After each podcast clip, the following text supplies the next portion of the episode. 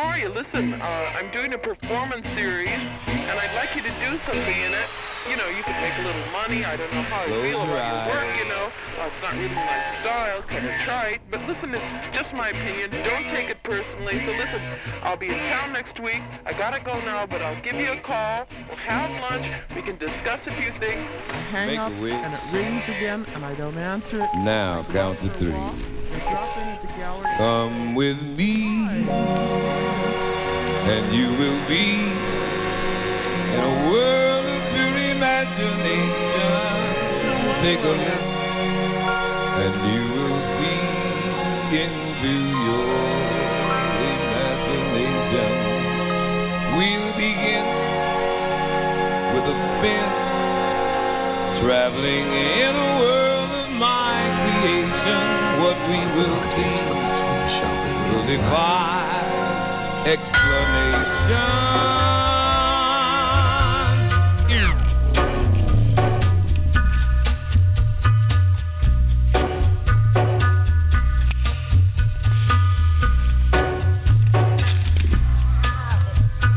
Take a little black walk plastic. to the edge town and go across the track. MutinyRadio.fm.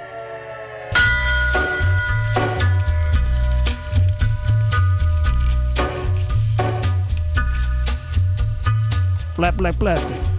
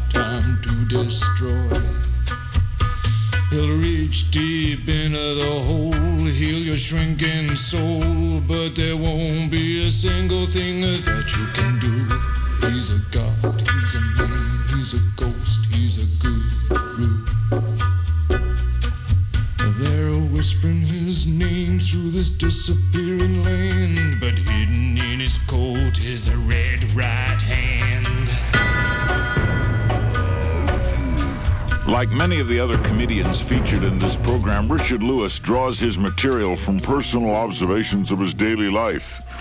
The unfortunate difference is that Richard is plagued with an acutely neurotic life. And as I found out during a visit on my show, it is no shtick. The last time I was on the David Letterman show, during a break, you know when the when the host and the and the guests lean over and the audience wonders what were they talking Yeah, about? Yeah, really. We talked about you, and uh, David said to me, "I heard Richard Lewis on your show the other night," and I said, "Yeah." He says, "Because he's you know, listen, he's very funny. He's been on the show a lot." And then I said, "Yeah, boy, he's he's he's a great-looking guy. You know, that's Oh, a yeah. great bit he has." And Letterman said to me, "Quote." Uh oh, It ain't a bit, Barry. I said, what do you mean? The man. I'm tormented. He is a tormented person. And only David and my uh, four or five therapists who I've had in my career know that. In other words, this is not a shtick. It's not. This is not like Jack Benny being cheap, but he's really terrific with money. No. In other words, you are I'm on. I'm. You Sick. know. I don't know. Sick is. You know. Sick is if I, you know I came in here with naked with a turban on. You know. How would you describe yourself? Huh? Emotionally disturbed? I would no, not emotionally disturbed because then I don't, I wouldn't be able to function, you know, in a You day can to day. function, I, so- oh, I can function. What is you know, your I gotta problem? make, I gotta present an ace nomination. I can't, I can't your- walk in there like a maniac. What is your problem? You know, How would you describe your problem? I mean, my problem is that I don't really allow myself to feel that good about things when they're good, and I look for bad. Which is, you know, let's face it, I'm not Gandhi. You know what I mean? I'm like the Antichrist. You know? How would you describe your problem? I mean, My problem is that I don't really allow myself to feel that good about things when they're good. And I look for bad. Which is, you know, let's face it, I'm not Gandhi. You know what I mean? I'm like the Antichrist. wait, wait, wait, wait. No, a lot of people are like that. Well, that's why I, that's why people come to shows. you know.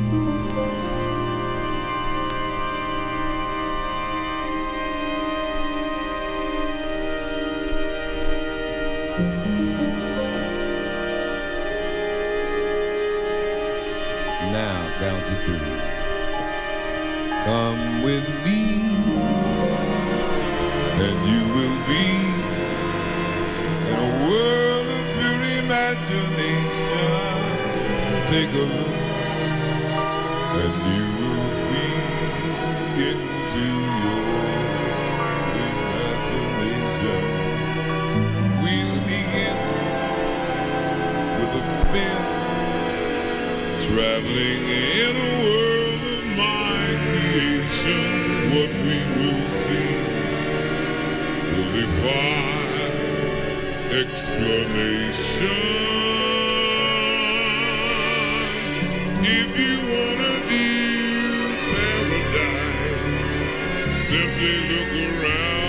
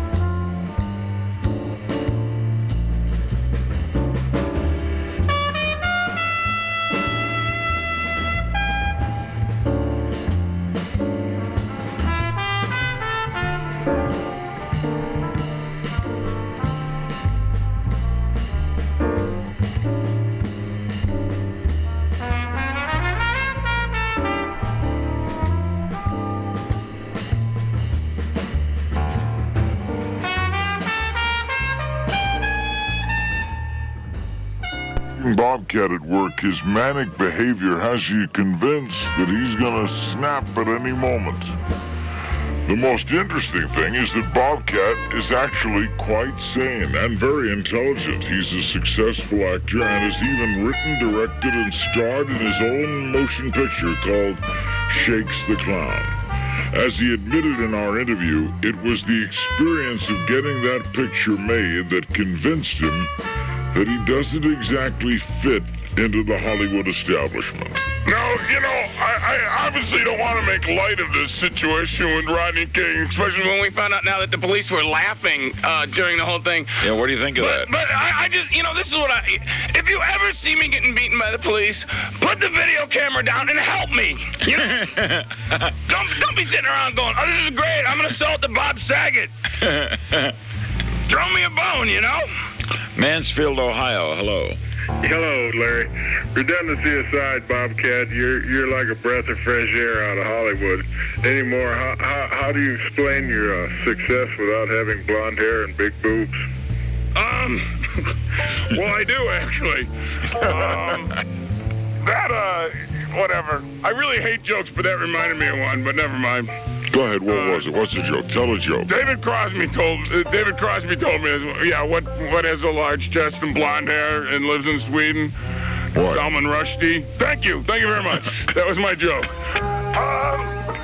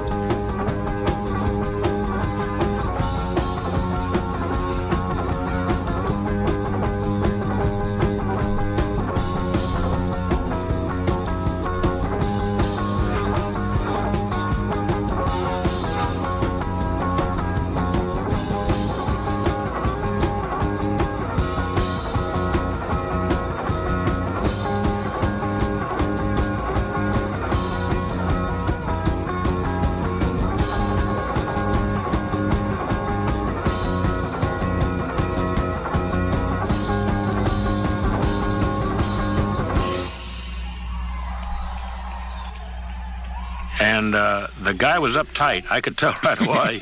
I asked him, I said, are, are, you speak English? I mean, I, I learned that a long time ago. I was in the Air Force for two years. and anytime you've seen uh, anything of parachuting, a man uh, crashed his tw- twin Cessna, he'd say the same thing to anybody. Oh, they're on an airstrip. If they was dropping supplies to people, you know, do you speak English? and he said, yes, I do. And he said, I'm going to kill your dog just to teach you a lesson. I said, why would you? He zapped him just like that. He had a good sized gun.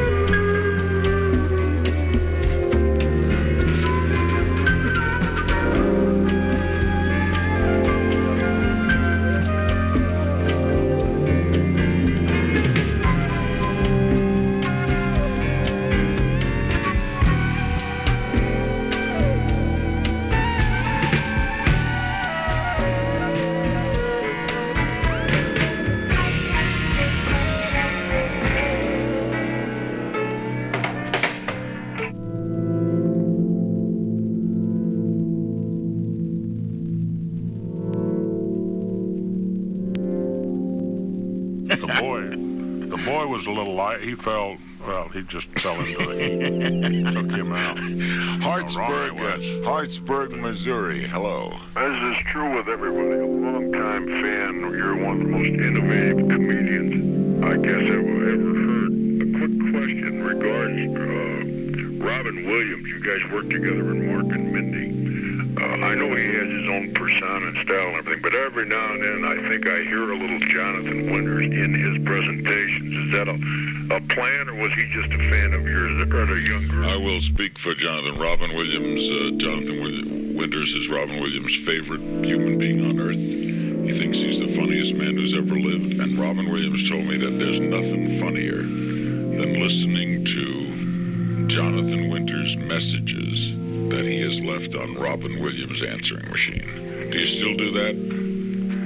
Well, I do that with uh, a lot of my friends. I, You call know, them up when you know their machine is on, and you leave strange messages, right? Oh yeah, I always. Like what might I- you do? Let's say, let, all right, let's do a call. Uh, hi, it's Larry. I'm not home. Please leave a message at the tone. Thanks for calling. Beep. Yes, uh, this is Francois Descharges, uh, Captain Resarge. I'm in the, uh, the uh, uh, well, I'm, I might as well tell you right now, Larry, I'm sorry to have missed you, number one. I'm a mercenary. I'm home on holiday. I've been killing people at random, you know, and uh, when you're in the Legion, you do that. I'm not talking about the American. I'm talking about the French. What uh, what's left of it, you know. We've been asked to stop this nonsense, but uh, it's a trade, you know. It's a way to go, and I'd like to for you to put me up, and not at your, you know, in your personal apartment or home but in a decent hotel in Washington where I can go and see soldiers at random, you know, that are alive or dead. Uh, I don't care. I'm a military poof, you know. Comment chanter sans le nom militaire. Few comedians have been as successful at crossing over from stand up to television to Broadway to films than Lily Tomlin.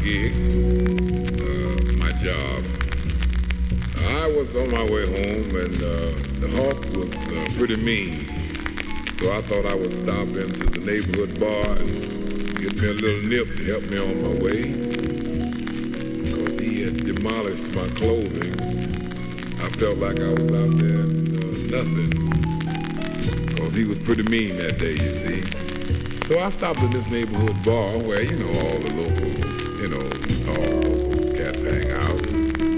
And, uh, you know, after hanging out there for a while, you get to meet them all and you know them all personally. Well, this particular day, my old partner Sam was in there. Sam was sitting at the bar. He said, Hey, baby, what's going on? Come over here and drink with me, Jim. I said, man, listen. I'm telling you the truth, Jim. I ain't been home in two days, man. Cause see, me and my old lady, man, look we just can't seem to get along at all, man. I just don't understand. Because I'm really trying hard, Jim. You dig it? Matter of fact, I got up the other morning to go to work, see? And I went to the kitchen to get my breakfast, and my old lady was gone. So I just took it for granted she had been split with her girlfriend to go shopping early that morning. You know what I'm saying? Kept them early morning sales, Jim. But then after on my way to work, I got to thinking, you know what I'm saying? They don't open stores at 5 o'clock in the morning, but I went on along with that program anyhow, you dig it? So then uh, I come on back, you understand, expecting her to be home that evening, having that, you know, that good going soul food ready for me, because she know that's what I need after I put in eight hours on my gig, you dig? But she wasn't there, Jim, and she ain't come back yet, man. You know, so I just resolved in my mind. I knew I was going to have to go and find me somebody else. You know, have a drink, baby. Now, get on, man. That's, see, that's good. That's good scotch, baby. Yeah, yeah, we'll try that. See, anyway, So, uh, you understand? I told her, then when she called all day, I said, look, baby, now if you don't come on in, you understand, I'm have to get somebody to replace you. Cause I can't stand these TV dinners. These TV dinners just ain't doing it, see. So I told her just what was happening. I told her, I said, look here, baby, now. I want a little girl.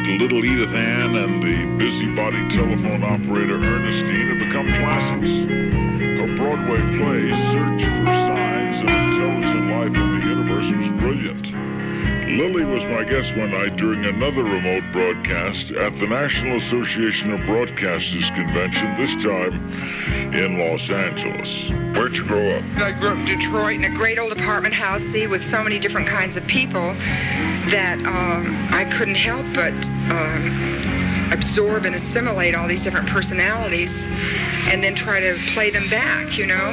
In fact, I used to do everybody, you know, I do everybody who lived in the building. I do the people at the corner grocery store and stuff like that. And um, I I'd do my mother, I'd do my father, I'd do everybody. I just, everybody was so interesting and so kind of, uh, And you had the ability to do them. well, not really well, but I wanted to do Yeah. them. You know, I was so attracted to them all, no matter how diverse they were. Uh, And you had the ability to do them. Well, not really well, but I wanted to do Yeah. them. You know, I was so attracted to them all, no matter how diverse they were. Do you ever think back to when you were struggling? I mean, now you see your name in lights, big movies, audiences left. Do you ever think back, Billy, to when it wasn't that way? Perhaps you don't know, but I am a, um, an heiress to the DuPont fortune. Oh, forgive me that. I mean, it's my it was anti anti-war work that led me away from my family and into show business. You're the black sheep then, but you no, still well, have the kind of. Yes.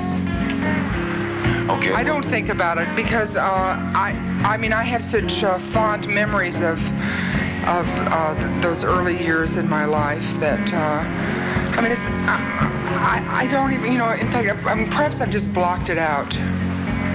I think that's what's happened. I think I blocked out the poverty. Was getting there more fun than making it? It is the struggle is fun, you know, uh, and it is fun, the excitement. But I still have that excitement. Uh, it, it just ma- anytime you're going to make up something new, it's just like the first time. You forget all the other stuff, and uh, uh, if I have a new piece, I'm just as excited as if I'm going to go to the improv, you know, at three o'clock in the morning and do five minutes. The excitement is the same. The feeling Yes, is the same. it is. Yeah, I understand that. What about you? I was making facetious remarks about being poor and everything because I just I came from a working class family, but uh, in retrospect, you know, that's who I am. So, uh, to thine own self, etc. The only thing I think is sort of unbearable is that people won't let you sort of be a has-been in this culture. Like, let's say I wanted to go back and be a waitress, you know, or They something like that. No, they'd look up and they'd say, "Oh, isn't that sad? That's Lily Tomlin." You know, what if I like really wanted to be a waitress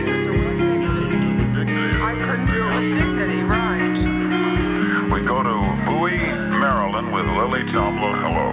Uh, really, as an ex-telephone operator, please comment on the breakup of AT&T. Well, first of all, in the old days, when people asked what I did, I could say with pride, I work for the phone company. You say that now and they ask, which phone company? Every Tom, Dick, and Harry can open up a phone company in hell. There'll be Ma Bell, Pa Bell, Baby Bell, Aunt Bell, Lulu Bell, Doorbell, Cowbell.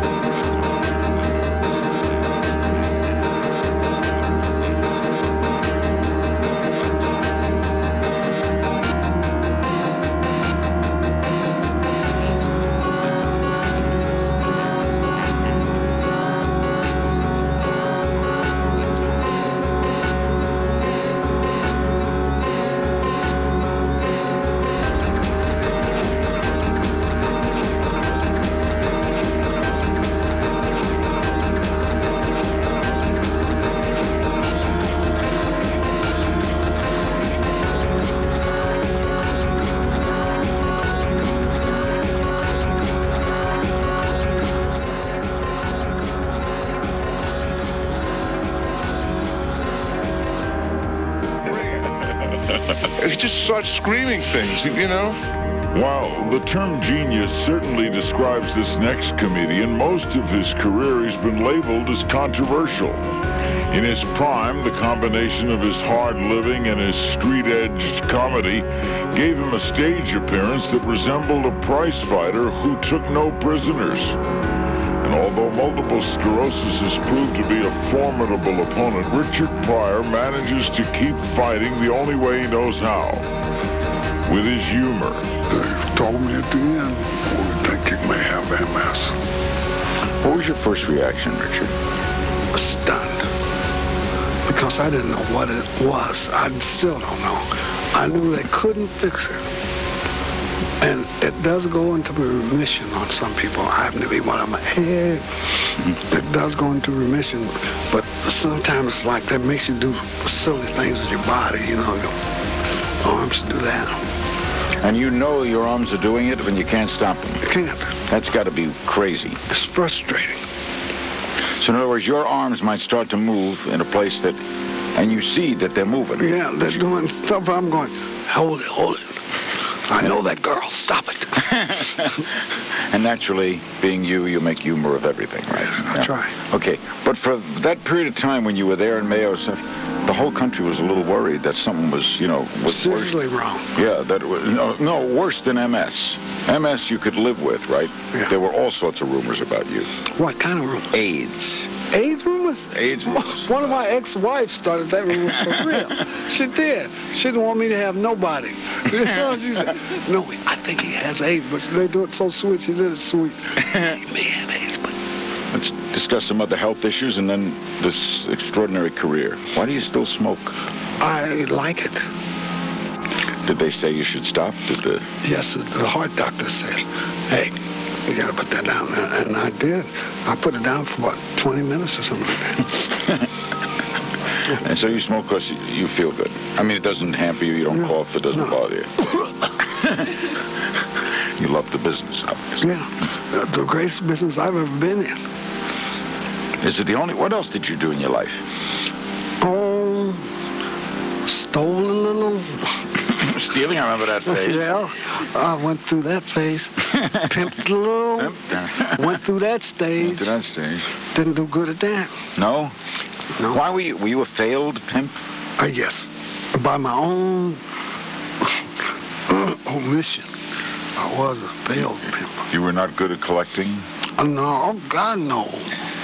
I couldn't understand that why a woman would come give you the money after she done what she did for it. You know, I said, well, So you would say keep it there. yes, Which is a way to go broke. yes.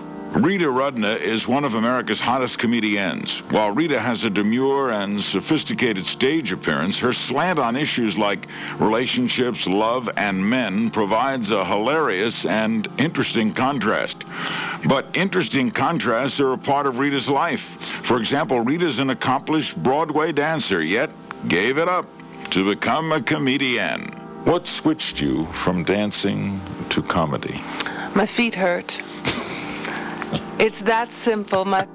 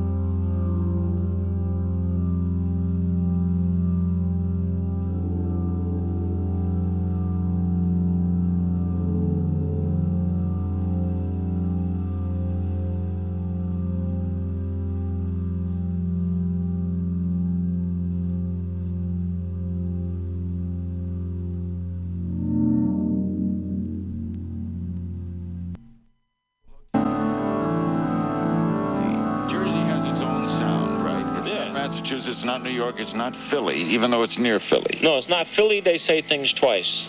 They say stuff like, uh, whose coat is this jacket? They'll do that. but the Jersey... Jersey guy will say, it's mine now. Because Jersey always had. Where are you from? I'm from Long Island. Okay. Jersey always had an identity problem, didn't it? Between Philadelphia and New York, Newark is its biggest city. Yeah, well, you'd say, you know, are you from New Jersey? And they go, yes. And you'd say, what exit? You know, it was like there were no no cities, just exits. It made people confused. I was born on 113, but then my folks were in the Navy. We moved to 117, 119. Screwed me up. The ability to do other people. Did you have that as a kid? Did you do your teachers? I did teachers. Uh, I did my relatives, which I still do. I did, you know, my my dad was in the music business. Excuse me, and uh, my uncle was one of the great record producers of all time, named Milt Gabler, who produced Rock Around the Clock, all of Billie Holiday's uh, great things. We owned our own label called the Commodore Jazz Label. And so the great musicians are always in and out of the house. Eddie Condon, Jack Teagarden, Billy, all of them. So I would, as a young kid, uh, would imitate them a great deal, and that they became characters for me later. But I always had an ear for my relatives. Uh, and then starting to do famous people. Did That came very late, you know. That that stuff. Uh, you didn't use it. That's right. You didn't use It it only came when I when I did the one year on Saturday Night Live, and and uh, right before I started that that year, which was 84, 85, I opened for Sammy at Harrah's in Lake Tahoe. We did uh, 28 shows together, and I was, I mean, Sammy Davis was our Michael Jackson. He could, he was, he did everything. He dressed wild. I have great respect for are my elders in show business. And here I was opening for him, and I would get down to the to the dressing room two hours before the show just to talk to him, just to talk to him. It was like amazing to me. My uncle Milt had recorded all of his stuff. It's weird to be an opening act, isn't it? When you know they're all there to see the other guy. With Sammy's group, it was great.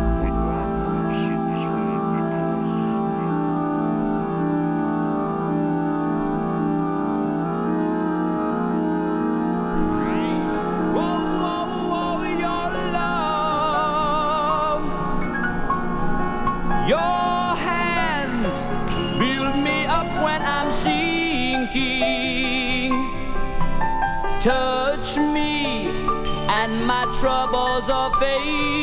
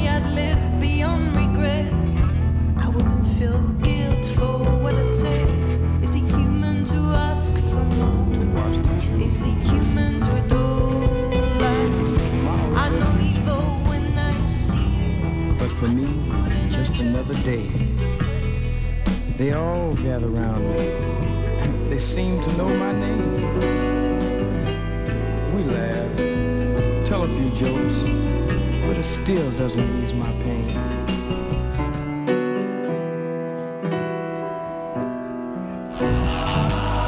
I began to warm and chill to objects in the fields, a ragged cup, a twisted mop, the face of Jesus in my soup, those sinister dinner deals.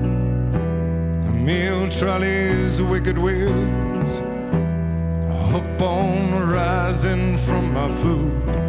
All things good or ungood, and the mercy seat is awaiting, and I think my head.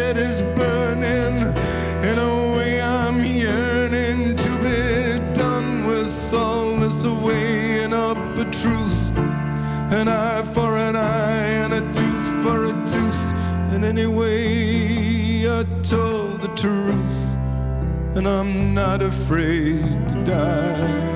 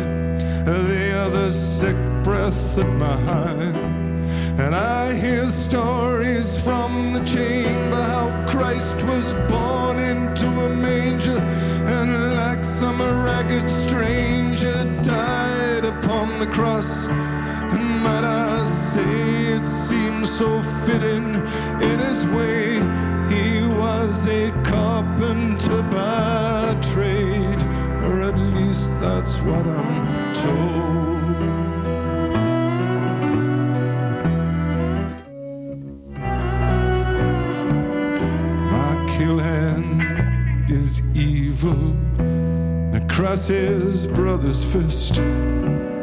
That filthy five did nothing to challenge or resist.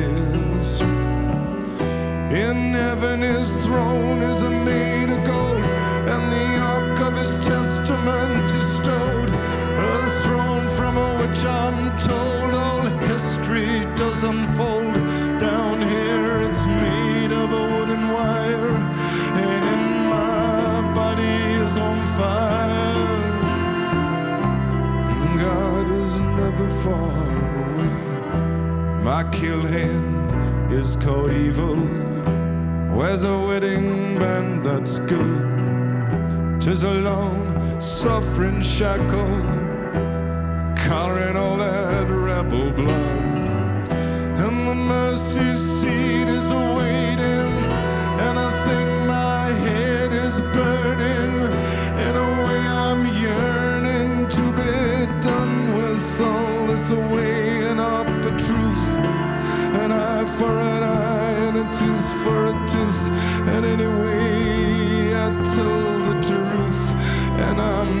the free.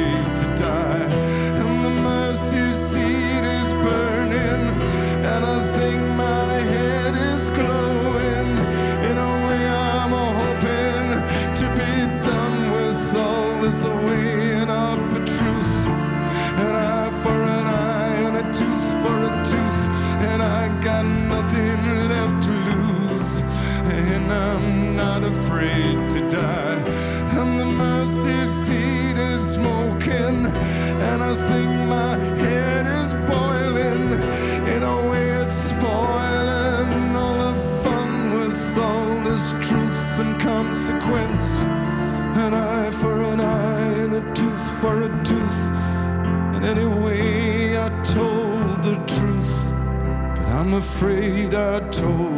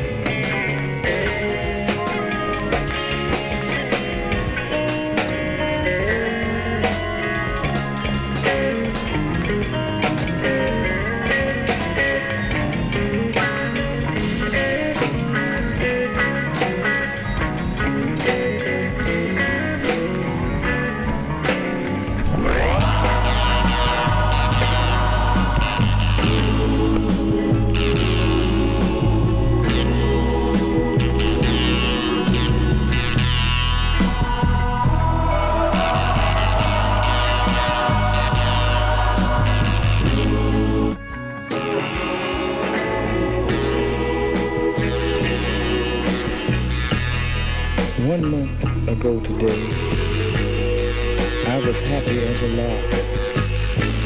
But now I go for walks, to the movies, maybe to the park. I have a seat on the same old bench to watch the children play. you know tomorrow is their future. But for me, just another day. They all gather around me. they seem to know my name. tell a few jokes, but it still doesn't ease my pain. I know I can't hide from a memory, though day after day I've tried. I keep saying she'll be back, but today again I've lied. Oh, I see her face everywhere I go, on the street and even at the picture show.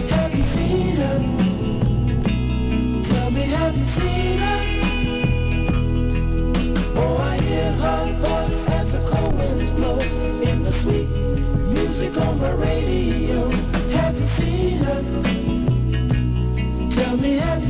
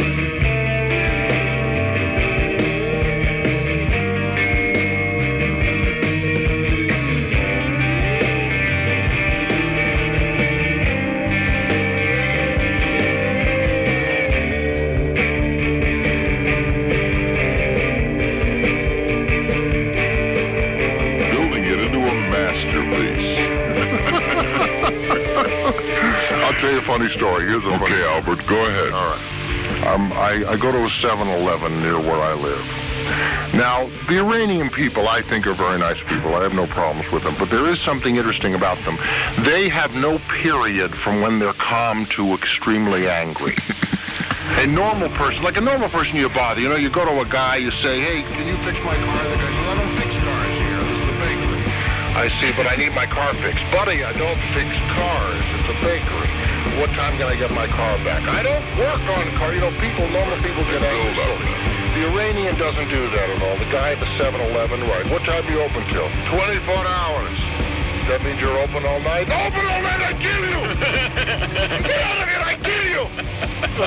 To like from zero to 100. So they have a self-serve thing. I, I got hooked this summer. I know it's bad. You probably, you know, you'd, you'd kill me for eating this stuff. These Slurpees, they have Coca-Cola Slurpees. Yeah, big ones. Oh, that's, they come out of the machine, they're ice. It's like Coca-Cola ice. Now it's self-serve. You're supposed to get it yourself. But they don't tell you the Slurpee machine takes a lot. You got to have a lot of knowledge. You have to stop it about a quarter of the way before the top because it continues to grow. It's like the Slurpee that ate Cincinnati. it just moves up up the cup. so I came in. This was about. Well, I mean, I was in tonight, but now I know how to do it. But the first time was uh, it was in, in earlier, later in the summer. It was very hot, about 100 here. I got that 91 ounce deal they have. I mean, you know, it's like the giant gulp, the diabetic special. it's one in the morning. The guy's way down on the other side of the store waiting on people. I open up this faucet. I mean, Slurpee comes out like a fire hose, industrial Slurpee. came all the way to the top, Larry. It came over on the floor. It was like a natural, it was like Yosemite. People, tourists were camping out watching me do this. It came all over the floor. The guy went crazy. From all, from all, what this one? What are you doing? I'm telling you, don't use, don't work the machine. Don't use my machine. I'll do that for you. Self-service. I don't want to go to my store. Get out of my store.